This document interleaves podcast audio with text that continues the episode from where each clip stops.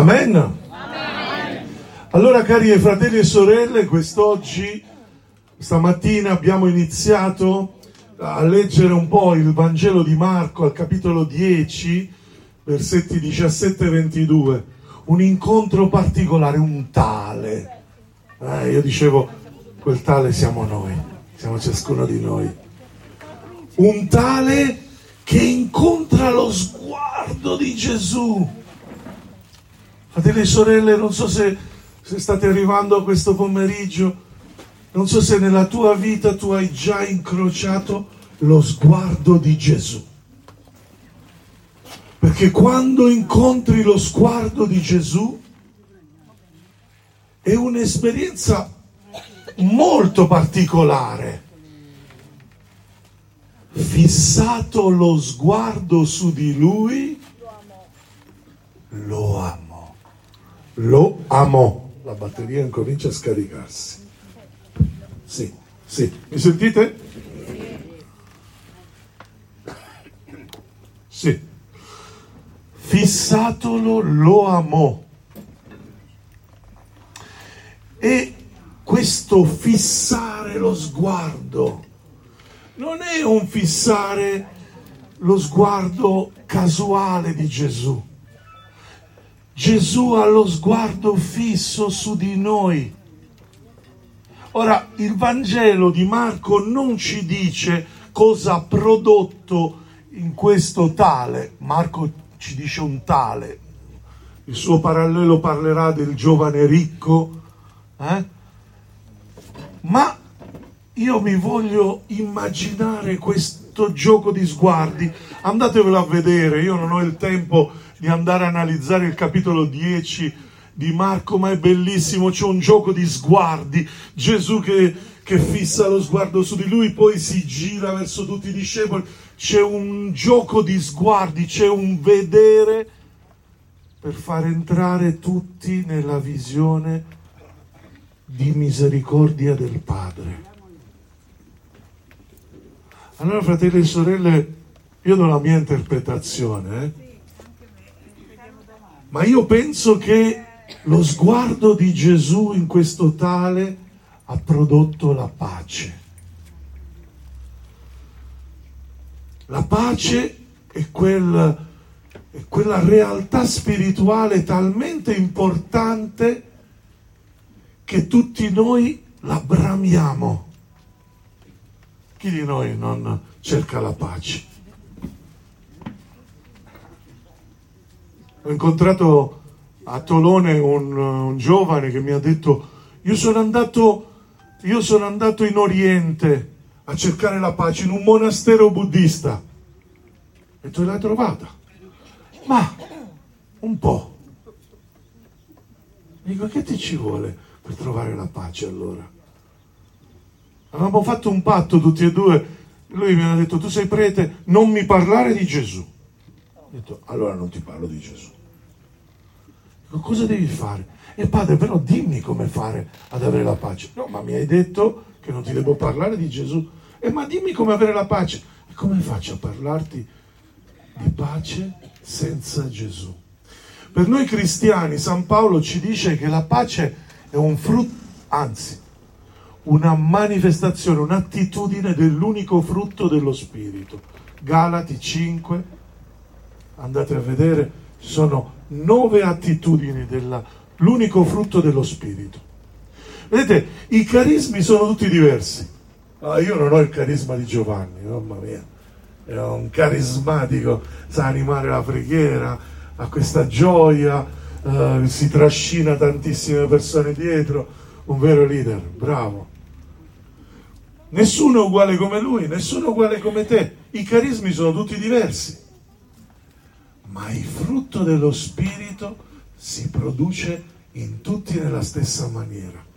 Questa è una regola spirituale e certamente dobbiamo capire che quando noi cerchiamo la pace ma non l'abbiamo è perché probabilmente abbiamo bisogno di fare, ora utilizzo un qualcosa che che è importante riprendere eh, un po' nei nostri gruppi, bisogna proporre e fare esperienza dell'incontro con Gesù.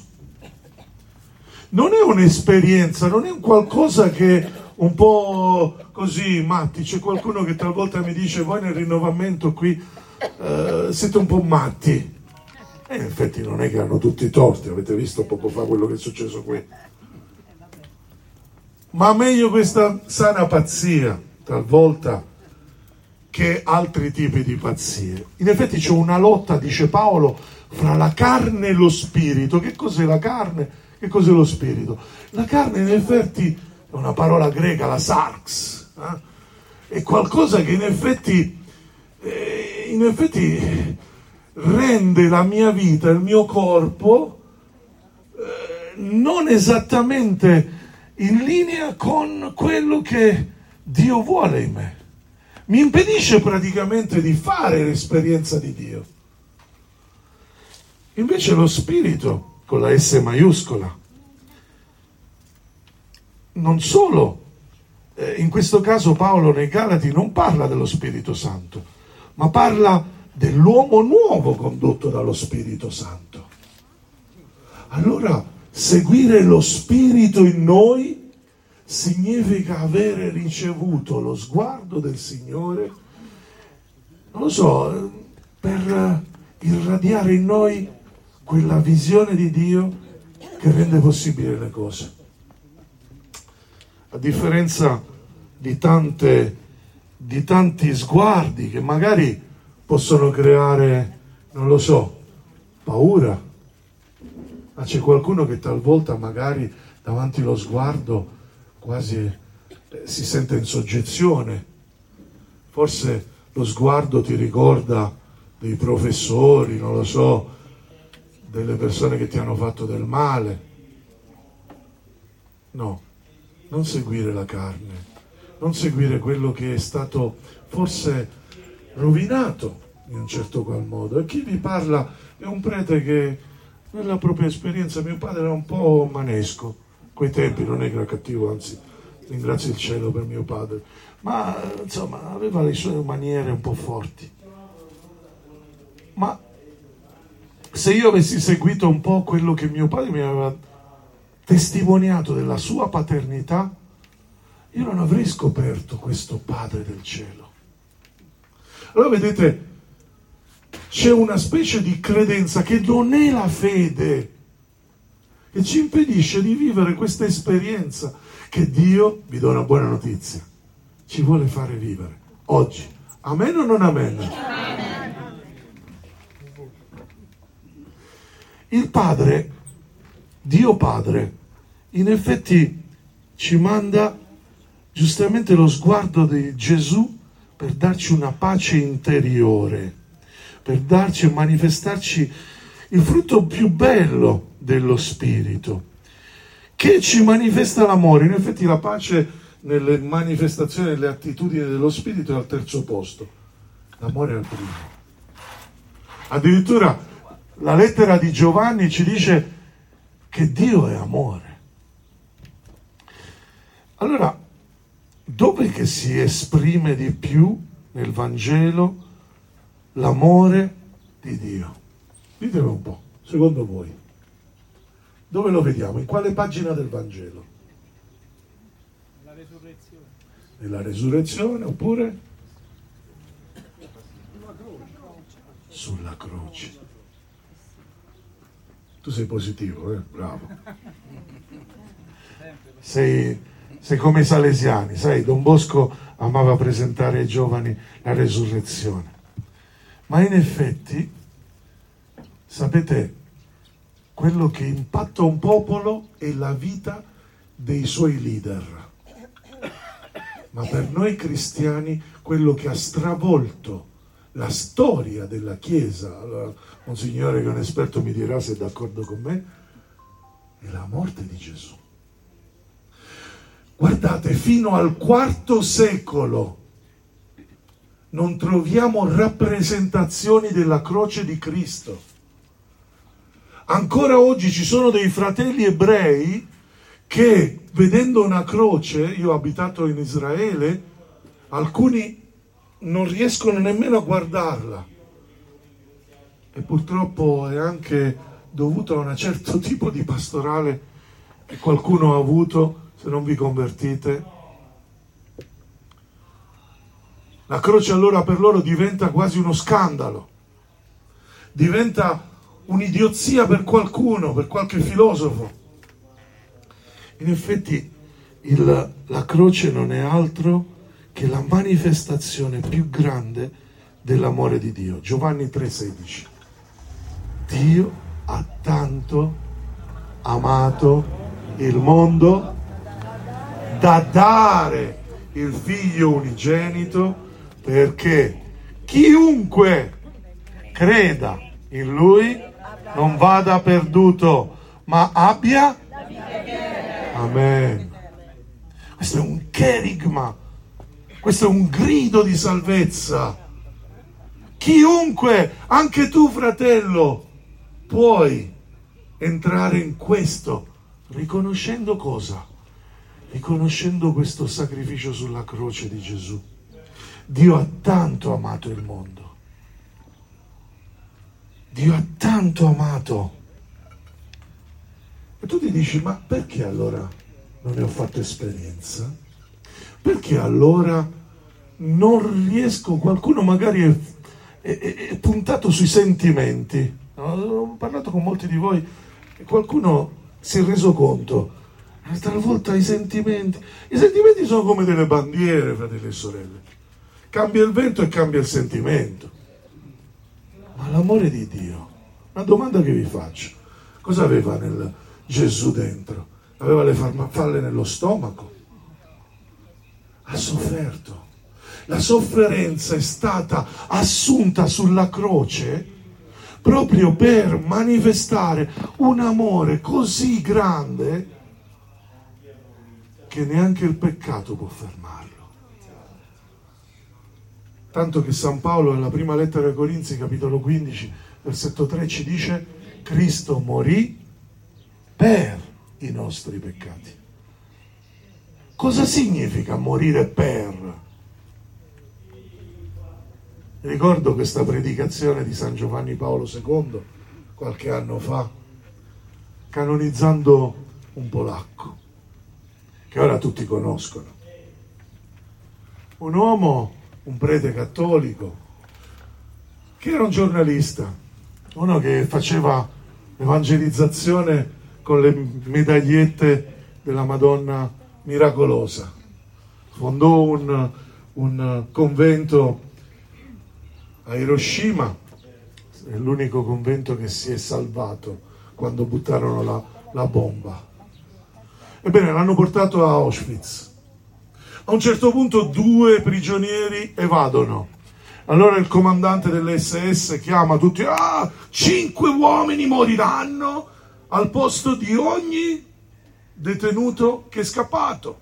E incomincia, tu, tu, tu, Cosa avevano fatto questi? Semplicemente perché qualcuno come loro era scappato. Questo era il loro peccato. Ebbene, cinque sono morti al posto di questi, e fra cui un uomo, Francis Kajovinicek. Appena il dito del comandante arriva su di lui, incomincia a piangere, a singhiozzare. Aveva moglie e dieci figli. E in quell'istante, nel fondo del campaccio, un uomo toglie il suo cappello con le sue occhialini rotondi, dice guardi io non sono sposato, non ho moglie, non ho figli, sono un sacerdote, posso prendere il posto di quest'uomo.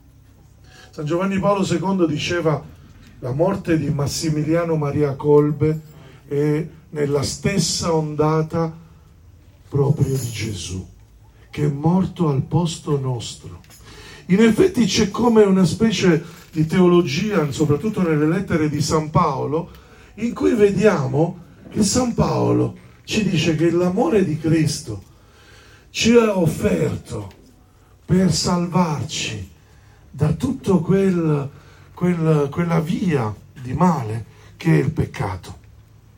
Ma allora c'è una soluzione? Eh sì, è la croce la soluzione. Perché se tutti hanno peccato e sono privi della gloria di Dio, vi ricordate? Romani 8. Romani 3, scusate. Allora la soluzione è un po' quella di accogliere Gesù come Signore e Salvatore. Questa mattina ho fatto chiudere gli occhi ai nostri amici immaginandoci il volto, lo sguardo di Gesù. Oggi vi voglio invitare a pensare cosa Gesù può cambiare nella tua vita. Perché talvolta noi chiediamo a Gesù di, di piegarsi a quello che noi vogliamo fare, ma cosa lui vuole manifestare? Ci siamo mai chiesti? Quando la prima volta che mi posi, mi sono posto questa domanda, ero pronto a sposarmi. Vi immaginate uno come me sposato? La signora è grande. Il matrimonio è una cosa seria. Il matrimonio è una cosa seria. E il Signore mi ha chiamato. Io non l'avevo immaginato. Perché la cultura, la famiglia, le cose del mondo, vuoi o non vuoi, oggi c'è questa parola che viene sempre manipolazione. No, non è manipolazione, ma c'è influenza. Ci influenzano fratelli e sorelle. Io in Francia non ne posso più di aprire giornali e leggere storie sempre contro i preti, talvolta purtroppo sono vere. E ci sono vittime e non ne possiamo non tenere conto. Ma allora, dov'è Dio? È la, la bella frase del profeta Geremia. I preti non sanno più porsi questa domanda. Dov'è il loro Dio? Dio è in croce per trasformare il nostro slancio. Ansurs von Balthasar, questo grande teologo che a me piace tanto, dice Gesù è arrivato fino agli inferi perché nessuno di noi possa essere lontano dal Padre. Più lontano di lì non si può. Allora, cosa vuole fare nella tua vita? Qualcuno di noi mi dice, ma io non so nemmeno quello che voglio fare io. Allora lasciati inebriare dal suo sguardo. Perché talvolta nella nostra vita c'è una specie di inquinamento, l'inquinamento del peccato. C'è una parola di Marco, capitolo 7. Dal di dentro, dal cuore degli uomini escono i propositi di male, impurità, furti, omicidi, adulteri, avidità, malvagità, inganno, dissolutezza, invidia, calunnia, superbia, stoltezza. C'è una specie di aria viziata, c'è un virus, c'è una pandemia più terribile di quella che viviamo da qualche anno, che è qualcosa che può veramente farci del male che può veramente rovinare il nostro cammino fino a toglierci l'esperienza dell'amore. Il peccato diventa una ferita, quasi direi, che non si infligge a noi, ma che noi quasi infliggiamo a Dio perché Dio vuole salvarci. Dio ha dato suo figlio nella croce. Quanti, quanti sono nella dipendenza. E non per forza soltanto la droga, non soltanto l'alcol, non soltanto la pornografia, non soltanto l'affettività. Talvolta ci sono certe mentalità.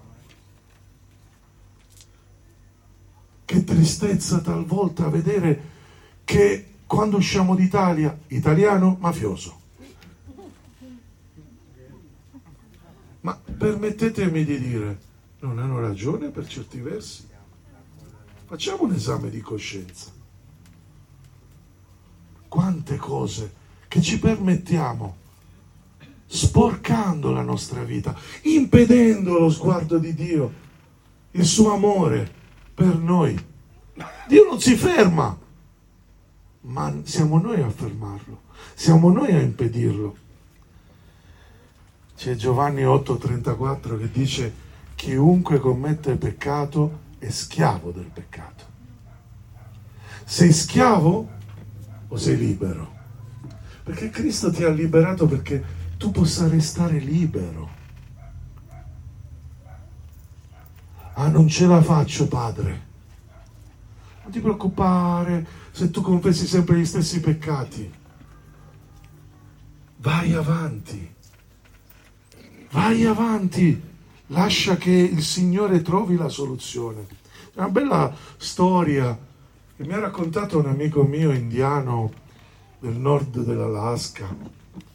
L'ho incontrato in Pennsylvania e c'era una bella, una bella riunione. C'erano preti, protestanti e anche altre religioni, anche sciamani. E lui raccontò questa storia che non avevo mai sentito. La storia di un bambino che a un certo punto chiede al padre, papà raccontami una storiella. E il padre disse, vedi, dentro di noi ci sono due lupi, un lupo buono e un lupo cattivo. Un lupo buono, che è il lupo del perdono, della misericordia, della pace, del rispetto, dell'amore, della speranza, della carità, della fiducia, dell'umiltà, del, della, del dono di sé. E poi c'è un altro lupo, c'è il lupo cattivo, il lupo della rabbia, lupo della impazienza, della delusione, dell'amarezza, del risentimento, dell'odio, della vendetta, dell'egoismo. E allora il figlio chiese, e chi vince fra i due? E il padre gli rispose, colui a cui tu dai da mangiare. A chi diamo da mangiare, fratelli e sorelle? Mi sembra proprio questa lotta fra la carne e lo spirito, di cui veramente, eh, certamente se facciamo vincere l'uno, l'altro non vince. Dice Paolo, il salario del peccato è la morte. Però c'è un passaggio che a me piace, io sono come, come Marco, sono positivo. C'è Isaia al capitolo 59 che ci dice le vostre iniquità, i vostri peccati, tutto quello che non, veramente non facciamo secondo Dio. Hanno scavato un solco fra voi e il vostro Dio. I vostri peccati gli hanno fatto nascondere il suo volto per non darvi ascolto. Ecco perché talvolta sembra che Dio non c'è. Allora vi do una buona notizia, fratelli e sorelle, e che bello per noi sacerdoti accogliere la confessione, accogliere le persone. Una volta a Meggiugorje una persona di 97 anni mi disse, eh, padre mi confesso mm, dopo non so quanti anni, insomma mi sono confessato una volta sola alla prima comunione e poi basta. Che gioia mi ha dato quest'uomo.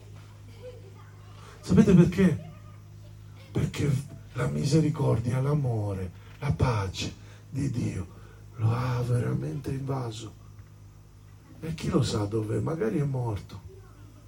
Ma il Signore gli ha permesso veramente questa esperienza che toglie il solco, toglie questo canyon di distanza da noi è il suo amore. Dio in effetti davanti al nostro, al nostro, alla nostra confusione. Diverse persone mi hanno detto, padre, talvolta mi sento confusa. La canzone, la cantante disperata e confusa, una cosa del genere, no? Confusa e felice. Confusa e felice, ecco qua, grazie. Confusa e felice. Ma scegli su chi hai messo la tua direzione la tua volontà. Gesù è morto per noi, una cosa molto forte. La croce, c'è un grande latino Cicerone diceva che era il più crudele e la tortura più orribile.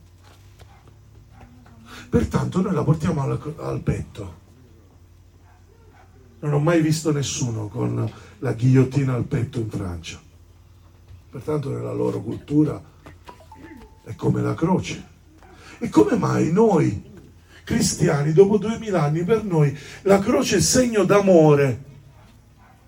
Come mai?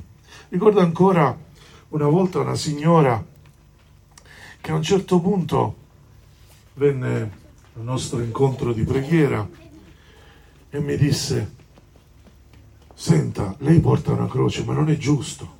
E dico perché? È perché questo è il segno che Dio è cattivo. Allora aspettate, aspettate di giudicare questa persona. Perché ha fatto morire suo figlio. Io non ho detto nulla. È venuta, ha fatto tutto il percorso. A un certo punto nel ritiro di effusione dello Spirito Santo riceve delle cose incredibili, ma mm, siccome non faceva parte della mia fraternità, allora non so quello che è successo. La volta dopo era il tempo delle testimonianze. Questa persona a un certo punto ha testimoniato che aveva avuto un figlio che è morto, aveva chiesto a Dio di guarirlo e purtroppo è morto. Ma nella preghiera di infusione aveva capito che quell'atto non era la cattiveria di Dio.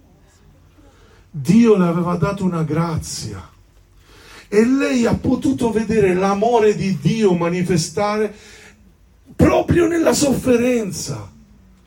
In questa donna la croce dava senso alla sua esistenza. Ecco perché noi la portiamo al crollo.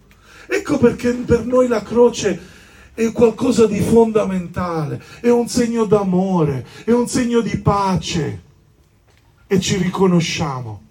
Allora vi, immagino, vi voglio invitare adesso a chiudere gli occhi. Non abbiamo qui lo schermo gigante, se no vi avrei mostrato qualche scena della passione di Mel Gibson, che molti di voi forse chiudono gli occhi per tanta cruenza. Ma purtroppo, fratelli e sorelle, questo è il segno dell'amore. Dio ha accettato di morire, di essere flagellato. Chiudete gli occhi, immaginatevelo. E questo per, per inserirci in qualcosa che dà senso alla nostra sofferenza. In quel film si vede un uomo che rimane forte, ne riceve di tutti i colori, ma va fino alla fine. E a un certo punto è messo in croce con i chiodi, la lancia. Dio non è il Dio della morte. Dio non è il Dio che vuole che tu soffra. Dio è il Dio che ha offerto lui stesso, suo unico figlio, perché la tua sofferenza era nel suo cuore. E il profeta Isaia dice, dalle sue piaghe siamo guariti. Cioè le piaghe di Gesù sono veramente quella, quella realtà spirituale che non cambia, talmente che Gesù risorto, il segno che porta ancora sono il segno delle piaghe. Dalle sue piaghe siamo guariti. E io vorrei dire a ciascuno questa sera, poco importa quello che stai vivendo, poco importa il tuo calvario, poco importa se stai vivendo qualcosa di molto duro. Ho avuto la grazia di ascoltare dei fratelli quest'oggi, continueremo a farlo anche domani e se c'è qualcuno che ha bisogno, vedremo di fare del nostro meglio. Ma vorrei dire a tutti, c'è speranza.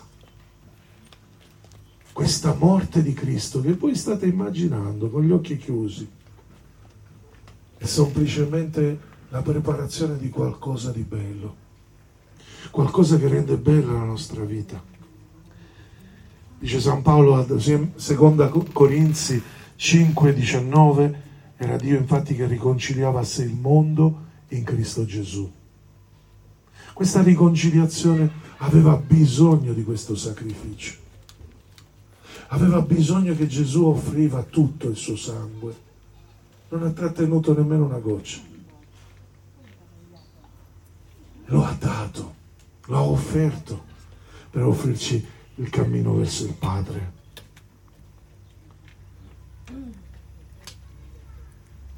Vogliamo chiedere allora al Signore questa sera che possa portare frutto nella nostra vita. Fra qualche istante celebreremo l'Eucaristia.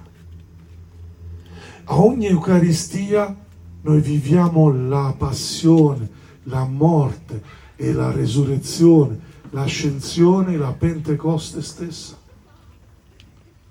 Cioè il mistero di Cristo che ci ha offerto per la nostra salvezza. Alla croce Dio offre all'uomo una nuova partenza. Poco importa quello che si produce nella tua vita, ma ad ogni Eucaristia tu ricevi dal Signore una nuova chance, come dicono i francesi. Se vuoi vivere questo, non guardare. Qui abbiamo la, una bella corale, talvolta c'è qualcuno che mi dice, ma padre io in parrocchia non mi piace il canto, non mi piace il prete, poco importa quello che vedono i tuoi occhi, lasciati visitare da questo amore infinito che parte dallo sguardo di Cristo per dare senso alla tua vita. Che bello, qualcuno mi ha detto Avevamo pregato un anno fa con Giusy e compagnia per una ragazza che aveva grandi difficoltà di alimentari. Avevamo pregato, non sapevamo cosa era successo. La mamma mi è venuta a parlare, mi ha detto, grazie padre l'abbiamo portato in un centro terapeutico, ma grazie alla grazia di Dio mia figlia finalmente se n'è uscita fuori e adesso ci sono dei bei risultati dopo un anno possiamo dire ce l'ha fatta, deve stare attenta, però va bene, gloria a Dio. Quando la grazia ci visita ci dà un senso. Ora tenetevi forte. Pregheremo per la guarigione, ma talvolta la guarigione può essere anche qualcosa che non ci aspettiamo, come anche la morte di mio papà. Dio solo sa quanto abbiamo pregato che Dio potesse aiutarlo. L'ho portato al cimitero e questa guarigione, questa morte per lui è stata una guarigione. Ecco, io non vi predico magia o pensiero magico, fratelli e sorelle. Vi dico che la grazia di Dio, lo sguardo di Gesù vuole dare senso alla nostra vita. Amen? Mettiamoci in preghiera un attimo prima di passare la messa e chiediamo al Signore chiediamo al Signore di preparare i nostri state seduti di preparare i nostri cuori alla Santa Eucaristia dovremmo farlo sempre anche quando andiamo in parrocchia andare magari una mezz'ora prima stare in silenzio silenzio lo dico che sono del sud, no? sono siciliano come insomma voi siete del sud pure. Il silenzio non è una cosa che ci piace, diciamolo. Ma quanto abbiamo bisogno di silenzio? Perché il silenzio permette, permette di tacere delle voci interne per lasciarci attirare. Santa Teresa di Avila dice che la preghiera è uno scambio, un commercio d'amore con colui che sappiamo che ci ama. Allora vogliamo veramente credere che Dio mi ama. Lo dico particolarmente a quelle mamme che mi hanno detto, no, io sono una nullità, io non ce la faccio più, io non so come fare. No, c'è speranza. Allora dici con me questa preghiera. Signore Gesù, ti offro la mia vita, ti offro il mio cuore, ti chiedo di venire nel mio cuore, di prepararlo. E vivere di te. Io voglio vivere nel tuo amore, nella tua gioia, nella tua pace. E che possa traboccare, che possa darla a chi mi sta attorno. Signore, non voglio più rimanere nel lamento, ma voglio fare della mia vita una gratitudine. Voglio diventare Eucaristia. Amen. Rimaniamo un attimo in silenzio adesso. Lasciamo il Signore, gustiamo senza parole.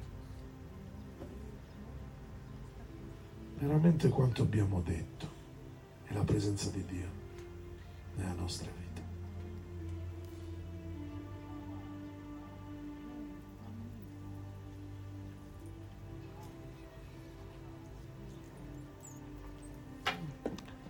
Grazie Signore.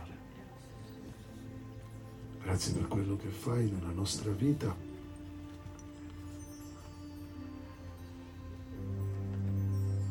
Grazie di darci senso, significato. Grazie di fissarci, fissare la tua cura, il tuo amore su di noi. Perché noi possiamo essere come te al tuo seguito in missione e poterci dedicare agli altri, alla missione della Chiesa, all'annuncio di questa buona notizia che tu sei vivo e ci ami. Lode e gloria a te.